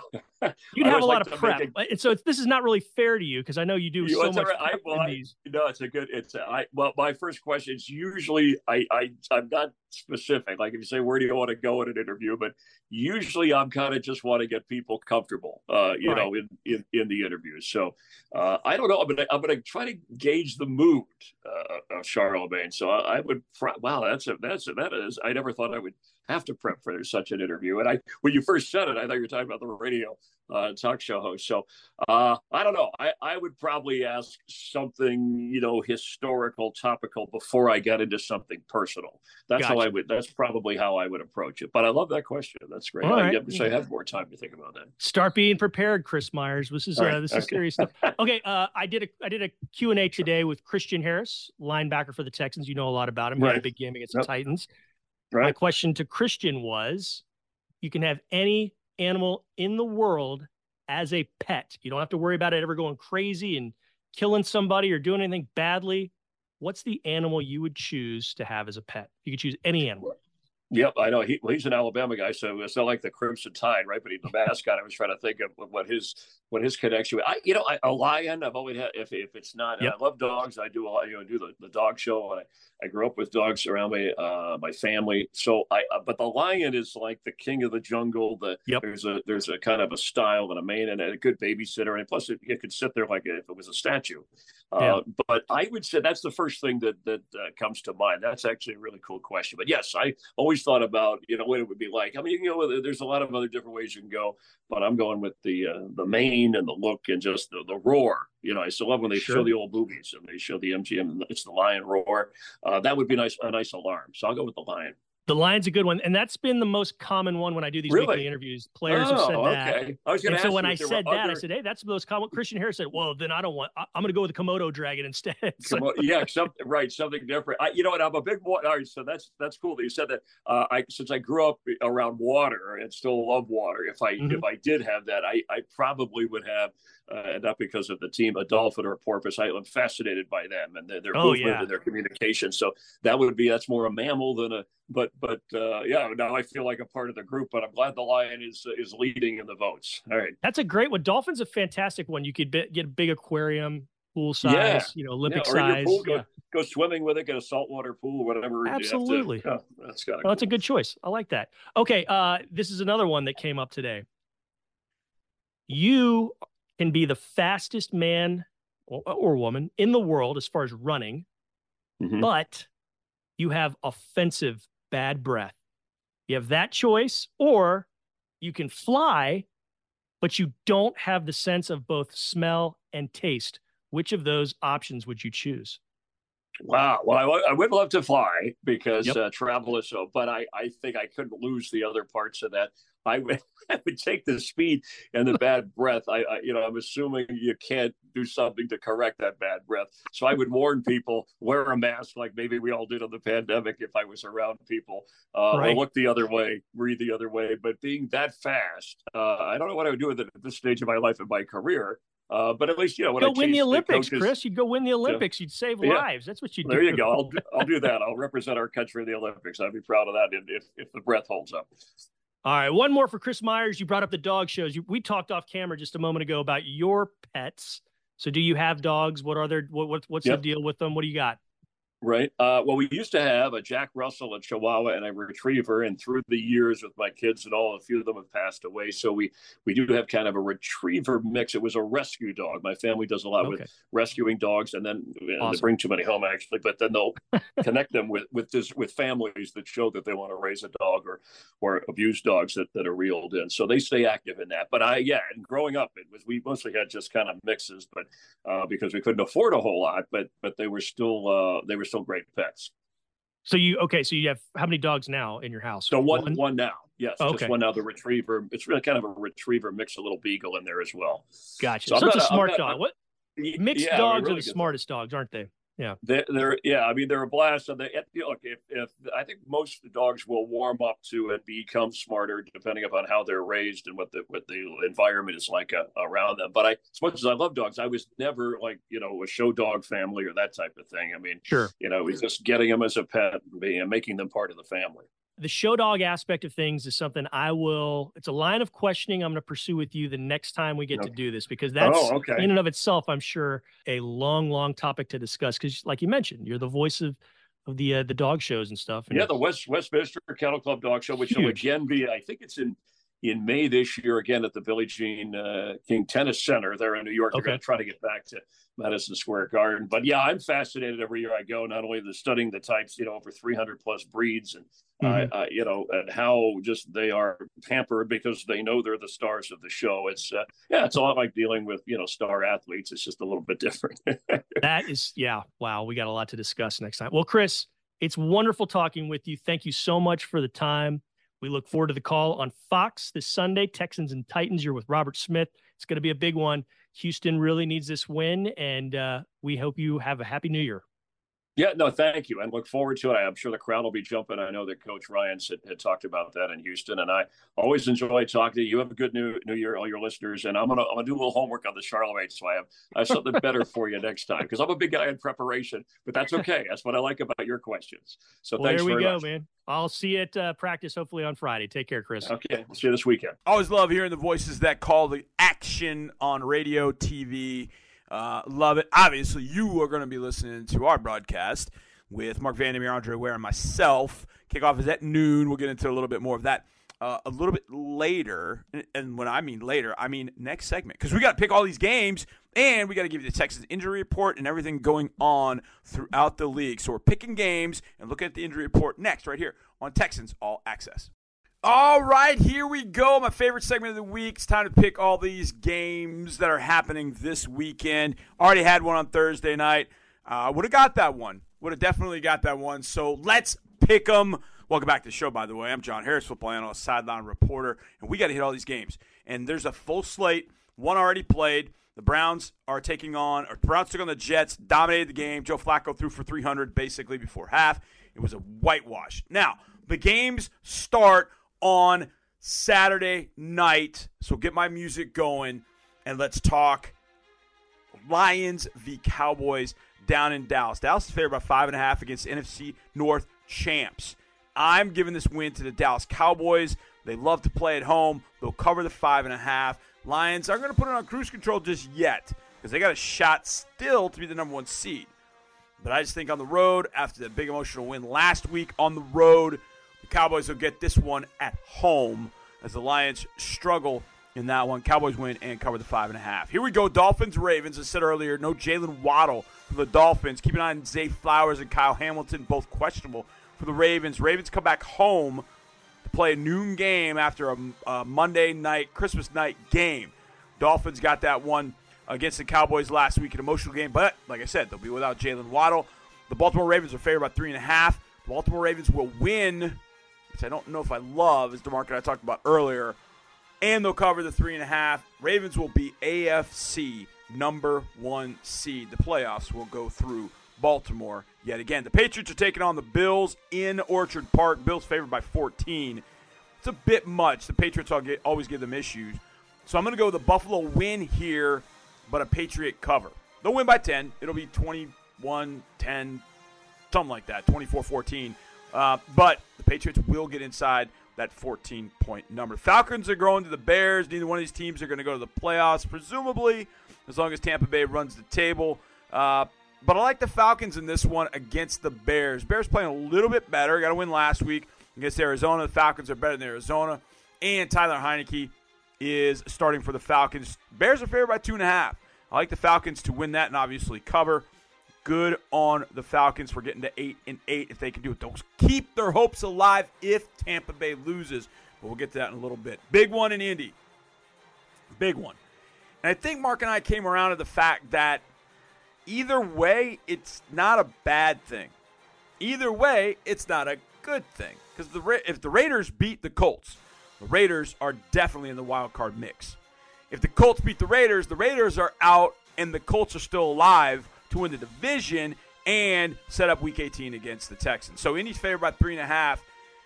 I think the Colts are going to get this, but it's going to be close. It's going to be inside that three and a half. This has got 27-24 written all over it. Colts will kick a field goal late, get a little revenge from a couple years ago when Carson Wentz played in that game against the Raiders, and the Raiders won that one. The Colts will win this one. The Colts will set up that Week 18 matchup because, like I said earlier, the Texans are going to beat the Titans, at least hope they beat the Titans, and set up a big matchup with the Colts on Sunday in Week 18. So, Raiders will lose.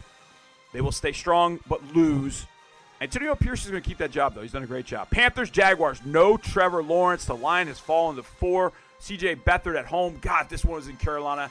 With the way Bryce Young played last week, I would pick the Panthers. Can't do it. Jaguars are going to win this. Panthers will keep it close. They'll keep it within four. It'll be tight. 14 12, 17 15, something like that. Uh, 17 14. Jags win, Panthers cover. Rams taking on the Giants to the NFC. Rams are favored by five and a half on the road in a negative body clock game. Doesn't matter. Rams are playing well. Look at the nine and seven, and they'll cover that five and a half against Tyrod Taylor. Cardinals, Eagles. Eagles will whitewash the Cardinals. The spread is 12. Cardinals I'm sorry, the Eagles will win and cover that at home and start to feel better going into the playoffs. The Bucs have a chance to win a division against their hated rival. Man, it doesn't get much better than that because that could be Week 18 for us. Bucs are eight and seven. They're two and a half point favorites. They're going to beat the Saints at home and win the NFC South. Baker Mayfield's going to be the comeback player of the year, not named Damar Hamlin. 49ers are going to hammer the Commanders in Washington. They'll beat them by more than 13 and a half. The Commanders are ready for the season to be done. Actually, I take it back. I take it back. Sorry. Niners will win. Jacoby Brissett will keep it closer than a 13 and a half point spread. So 49ers win, Commanders to cover. Steelers are going to lose out in Seattle. Seattle's going to cover that three and a half as well. Bengals will lose to the Chiefs. The Chiefs will get it right and cover the six and a half, 28-21. The Broncos will narrowly lose to the Chargers. The Chargers are going to pull the upset in Denver against Jarrett Stidham. And Sunday night, Packers Vikings. Vikings favored by one. Jaren Hall is going to start. I think the Packers are going to go get win number eight of the year, and I need that to happen. All right, those are your games all weekend to watch and see how I do. Coming up, so Drew's dozen and the Ultimate 11 offensive plays of the year to this point. That's next on Texans All Access. All right, all right, all right. This is going to be a fun final segment right here on this Friday edition of Texans All Access. I'm your host, John Harris. Football analyst, sideline reporter, calling the action on Sunday with Marc and Andre is going to be a blast against the Titans, a team we have not beat in NRG Stadium since 2018. Oh my goodness. Now, a guy that's going to play a big role in that game is Christian Harris. You're the football interview with Christian earlier in the show. Now it's time for Drew Dougherty's Drew's Dozen with Christian Harris, which always gets a little wacky. Drew, take it away. Linebacker Christian Harris is here. You have a track background. We hmm. discussed this about a year ago. Your mother helps you out as well. She was Yeah. a track coach. So, with all that in mind, would you like to be the fastest man in the world in every single race, but have offensive bad breath, or Have offensive bad breath is crazy. or be able to fly, but not have any sense of smell or taste? Which of those would you choose? I would say fly, bro, because just having bad breath is a no. Yeah. That's that's embarrassing. You just can't do that. Plus, like I like to fly. Like that'd be dope. But do you It's like to eat and smell good yeah, things? but you know you're gonna have to take give somewhere. yeah, yeah, I'll yeah. take that. no bad breath, huh? No bad breath. I can't do that one. That's not going. Are you are you uh, are you a gum chewer? Are you uh, you you big on Yeah, I mouthwash? chew, I chew gum. Yeah. Yeah. mouthwash. I mean, yeah, brush my teeth like everybody should. So Sure, sure. You have good good dental hygiene. It's good. Man, you're a professional athlete. You have good dental hygiene. You got a lot working for you. Okay, what's the most overused emoji in the world? Mm, most overused emoji, I'll probably say now. Well, I don't know if many people use it now. The 100 emoji. Yes, Oh my gosh, a lot of people use that. everybody uses it. It's like overused. yeah. Yeah. So yeah. I think my great grandmother uses it, and she's dead. Oh, all man. four of them. Sorry Sorry. Whoa, whoa, Sorry whoa. That's, uh, anyways, moving along. Any animal in the world you could choose as a pet, and that animal is going to be tame. It won't. It won't go crazy or hurt anybody. What what animal would you choose? Probably a tiger. A tiger? No, a lion. A lion. Yes. Why a lion over a tiger? We're like, we're allowed to like. You're a lot of Yes. like you're like a lion. Yes. Okay, yeah. So, Last week, Juice Scruggs chose tiger, a white tiger. al- albino tiger. Yes, Wow. and we've heard. I think he's the only one that did not choose lion out of all your teammates that have done Everybody this. else chose lion. Yes. Mm. There's nothing wrong with that. King of the jungle. You know, I mean. You got to switch it up. Okay, so if you had to sw- switch it up, what is it going to be? Have you ever seen a Komodo dragon? Of course. Dog, nobody would mess with me at all. Them things are vicious. Yeah. Would you walk it around on a leash? Yes. Yeah. Sure. I got you. Yeah. Do you have any pets? Yeah, I have a Frenchie. You have a Frenchie. Yeah. That's awesome. Is this a new dog? Because last year when we did this, you didn't have a dog. Uh, yeah, right? he's uh, one years old now, a little over a year old now. So yeah, he's a little pup. What's his little name? Merle. Creed. Creed, like Yeah. the boxer. Yes. I That's actually, because I got him around when that movie came out, so I was Yeah, just yeah. like, it's gonna stick. Great movie. Yeah, Movies, I suppose, and a good original character too. What's the first thing you do when you wake up in the morning? pray. Pray. All right. Is it the same prayer every day? Is it a variation of one prayer? Is it something different? You mix it up. Ah, just whatever I'm feeling at that time. Okay. You know, some mornings are rougher than others, so you know sometimes you gotta rely on motivation. I mean, discipline, not motivation. So I switch it up sometimes, but I got you. it's usually around the same idea. What's the last thing you do before your head hits the pillow at night? I would say pray, but you know, make it a little fun. Uh, I mean, I'm chilling with my dog, play with my dog. I would say, you know, Yeah. I gotta have a cup, like a handful of M and M's, and then yeah, I can get some good sleep after that. A little energy from the M&Ms help you sleep. I got be you. Okay, well, with that in mind, let's say you're locked in a 10 foot by 10 foot room and it's filled with food and you've got to eat your way to get out. What's the food you're going to choose? To be surrounded. I mean, it's like, Jesus. Oh, this is making you think for real. I'll probably say some um, mm, jambalaya. jambalaya. Yes. What's in the jambalaya? It's just chicken sausage. Just chicken sausage? Yes. No seafood? Gotcha. Chicken sausage. Not a seafood guy? I'm a big seafood guy. I'm from Baton Rouge now. Don't forget that. What are your favorite seafood dishes? Mm, crawfish etouffee. Yeah? I mean, you just I just love crawfish in general. Uh, gumbo. Mm-hmm. Uh, I would say jambalaya. You could put shrimp in there as well, like instead of chicken and sausage. Gumbo, you could do like chicken and sausage. You can do like With crabs. You can do shrimp, crab, chicken, sausage. Yeah. Do everything with gumbo, dog. So Yeah. yeah, those for sure. Is gumbo, how, how often do you drink, not drink, but how often do you eat gumbo? I haven't had it recently, like in a very long time. When I was back home, it was every all the time, obviously, because my parents. But you know, you Yeah. go to college and everything. I don't have nobody there making it, and I'm not going anywhere to get it. So you don't trust anybody's but your Uh, family's? yeah, it's just not gonna. I'm sorry. Yeah. That must be serious gumbo. wow, I, got- would like I'm, to I'm try gonna that. get you some. I would appreciate got that. you. That sounds pretty serious. Because my dad's from Maryland and he won't eat crab cakes outside of the state of Maryland. Really? Yep. Which wow. is Is pretty it serious. like? Is that like where it originated? uh, like I don't know. It might just be my dad. Might just be a weirdo, but he uh, that's what he that's what he sticks to. He's got a creed, and that's one thing he sticks with. What's the one word you think your teammates use to describe you? some of them call me angry man, because like I don't know. I just kind of intense on the field, so Yeah. it'll probably be why. Yeah. But I don't know. You probably have to ask him. I, I really couldn't tell you. I got you. I don't. You don't strike me as an angry man. Yeah, way- when we talk, we have these conversations. Yeah. That's what I'm saying. Like on the field, though, it's completely different. Right. You got to be different Yeah. on the field. It's a different. Whole different personality. Yeah. Yeah. Well, number 48. It's always good to be with you. Thanks so much for the time. Appreciate it. Good luck. Thank y'all.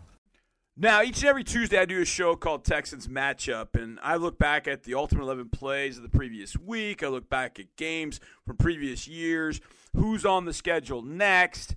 Well, when I get to the end of the year, I want to make sure I do kind of a retrospective. And so I've decided that with two shows left to go, guaranteed shows, because we get in the playoffs, we're still doing Texans matchup. We'll just obviously be focusing on playoff wins because that's the only way that we'll have a show uh, on matchup after this. So I decided, all right, this week I'm going to do the Ultimate 11 offensive plays of the year.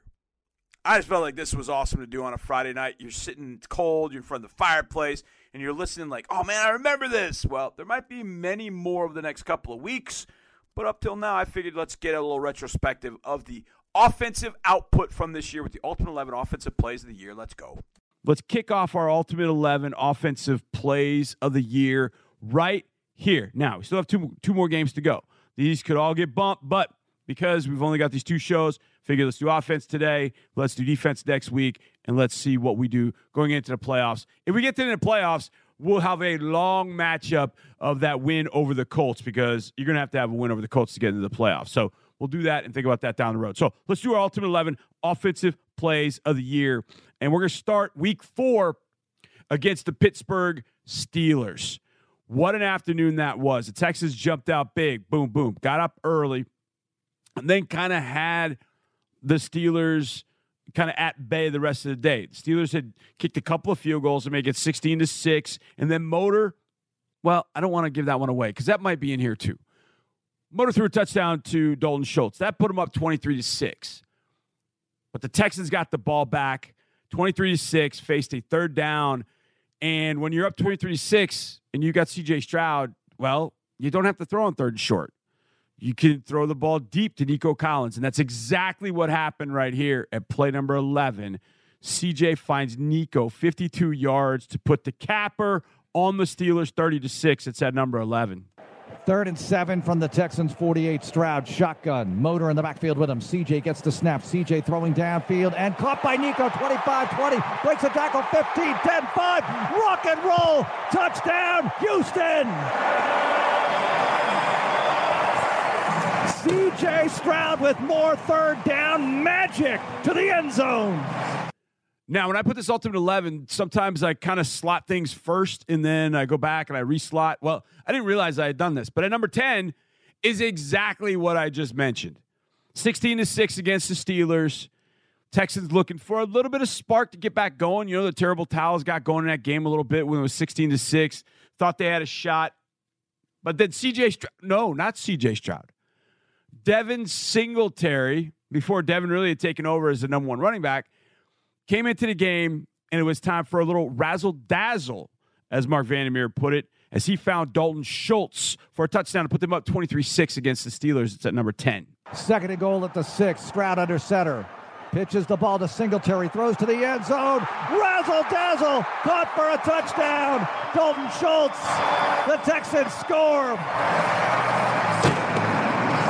Then they would hit the Nico touchdown. Then they would beat the Steelers. That put the Texans at two and two. Now they were zero and two when they went to Duval County to take on the one and one Jacksonville Jaguars in Week Three.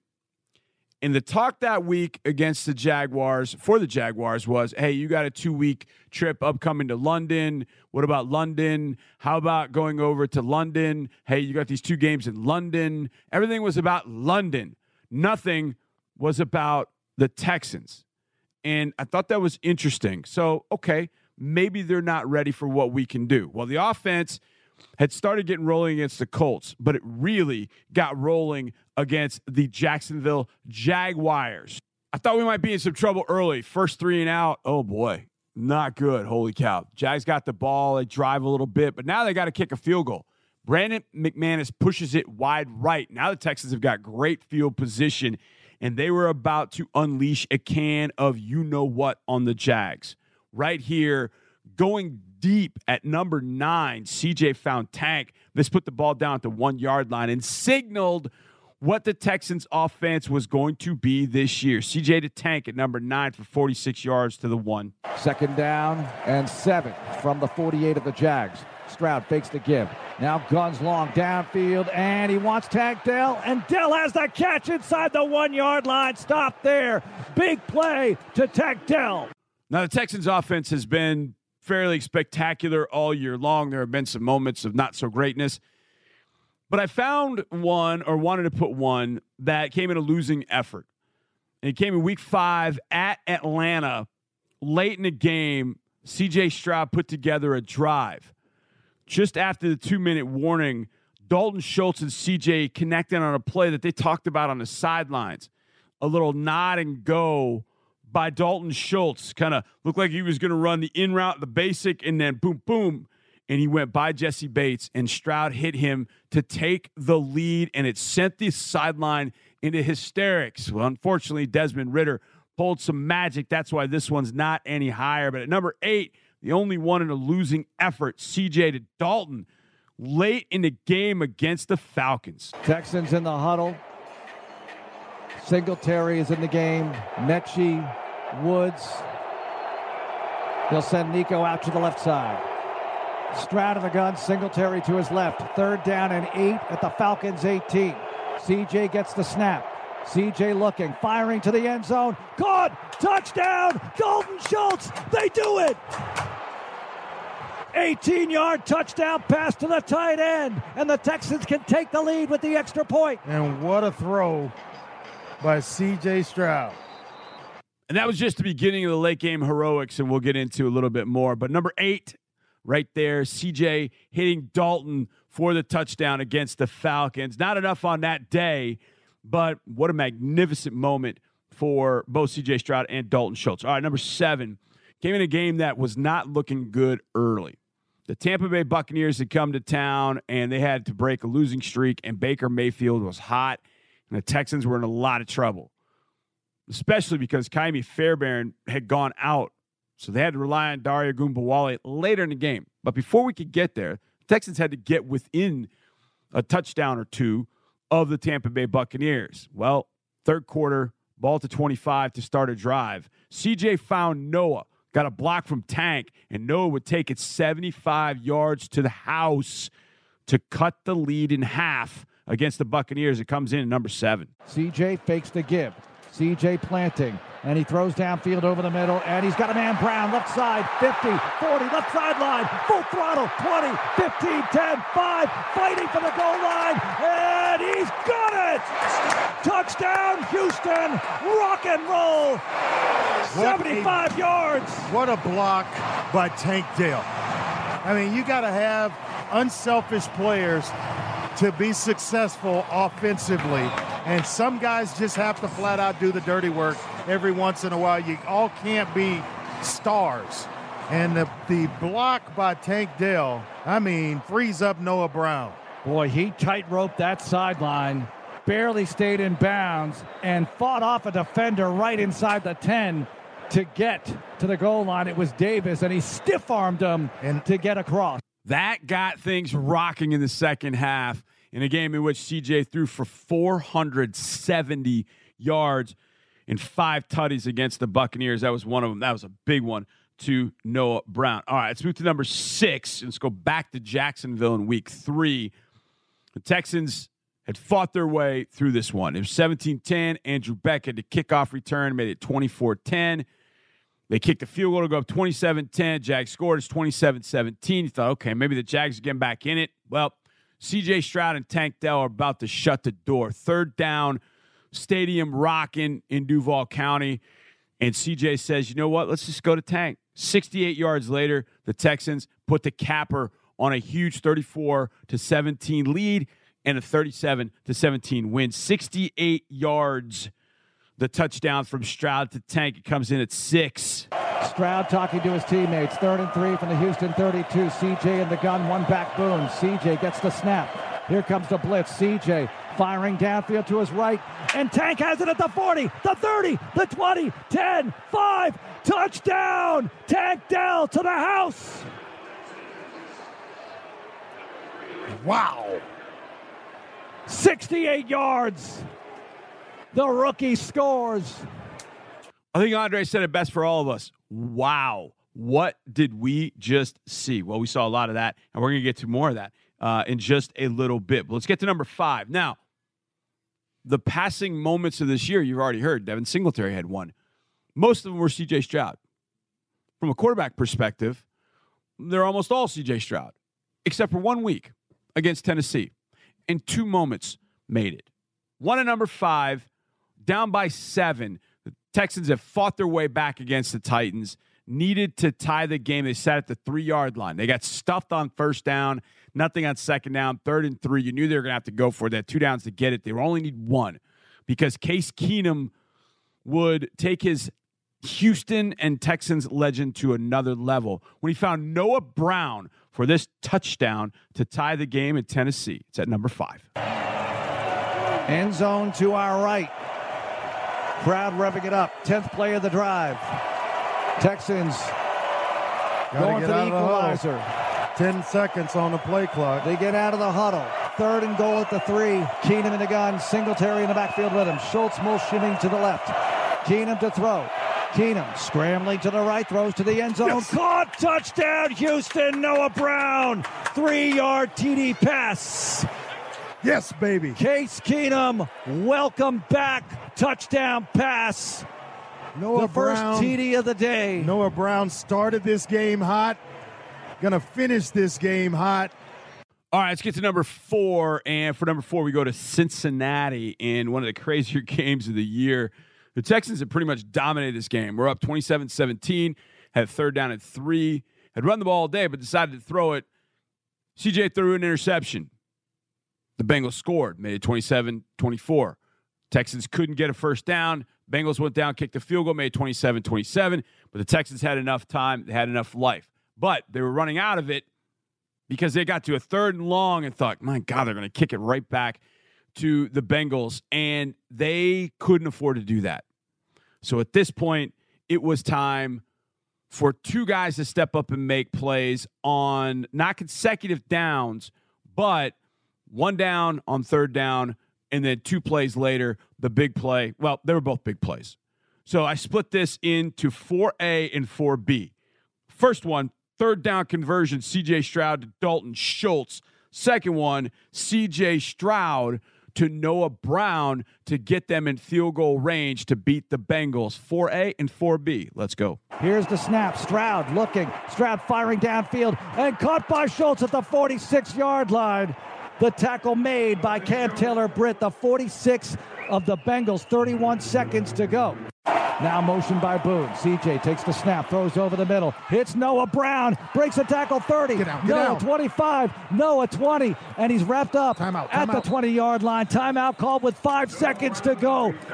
They get the ball to Brown, and they're ready to try a field goal. every single yard that Noah Brown fought for was important because Matt Ammendola's 39 yard field goal just got inside the upright. I'll never forget seeing that thing go through was absolutely awesome. Now, the Texans also had a game winning field goal in overtime against the Tennessee Titans. And it wasn't looking good for a long time. They tied the game, as you heard earlier, with Noah Brown's touchdown. But then overtime, the drive they had went backwards 21 yards. So with a minute 48, minute 47, they got the ball back at the 20 yard line, and it was time for a little Case Keenum magic. He would find Motor for 41 yards, which helped set up a long Ka'imi Fairbairn field goal to win it at the gun. But at number three, Case Keenum finds Motor with a little scramble drill. This was awesome. 143 to go in overtime. Two timeouts for the Texans. Case Keenum, shotgun. First down, Texans at the Houston 20. Motor in the backfield. Case puts the leg down. Keenum to throw. Keenum, pocket collapsing, scrambles to the right. Keenum floats the ball downfield. He's got a man motor across the 50, 40 right sideline. Well into Titan territory, out of bounds at the 38 yard line. Big play to Singletary. Texas would beat the Titans dressed as Oilers, and it was freaking awesome. Awesome. Just as awesome was against Arizona. We came back for a three game stretch, had the Cardinals at home, and right before the half, CJ Stroud found Tank Dell 40 yards down the field. And then there was a really cool moment. So 2A is the touchdown, 2B is, well, I'll just take a listen to what 2B is. Offset eye. CJ drops back in the pocket, looking, flushed out to the right. CJ guns it long downfield and caught touchdown! Wow. Amazing catch, Tank Dell. What a throw by Stroud and Dell with the reception jumps into the stands. Go Cougs! That's my guy. Unbelievable! What a grab by Tank Dell. I mean, he extended every bit of his body to make that catch. Whoa! Extra point by Ammendola, up and good and the crowd is chanting MVP for CJ Stroud. Now, unfortunately, with the injury, obviously CJ not going to be in the MVP uh, discussion at the end of the year, but he certainly was at that moment, and he certainly was after play number one, the ultimate play of the season on offense. Tank Dell, 10 seconds left against Tampa Bay. Could it be any other? No. Number one, CJ to tank to win it against Tampa Bay. Stroud in the gun, empty backfield after motion. First down to the Bucs 15. 10 seconds to go. CJ gets the snap. CJ looking, throwing to the end zone. Drop touchdown! Yes! Houston yes! takes the lead! Yes! Excel with the reception! Rock and roll! My goodness! There are flags on the field. Could be on the defense. What a comeback! Go Cougs! Let's go. Here's the call from Land Clark. Bring us some good news. After the play, unsportsmanlike conduct, defense number 54. And that, my friends, is the perfect way to end the show. A big thanks to Christian Harris, Drew Dougherty, Marc Vandermeer, DeMeco Ryans, Chris Myers, all of you for listening. We'll see you on Sunday, everyone. And as always, go Texans.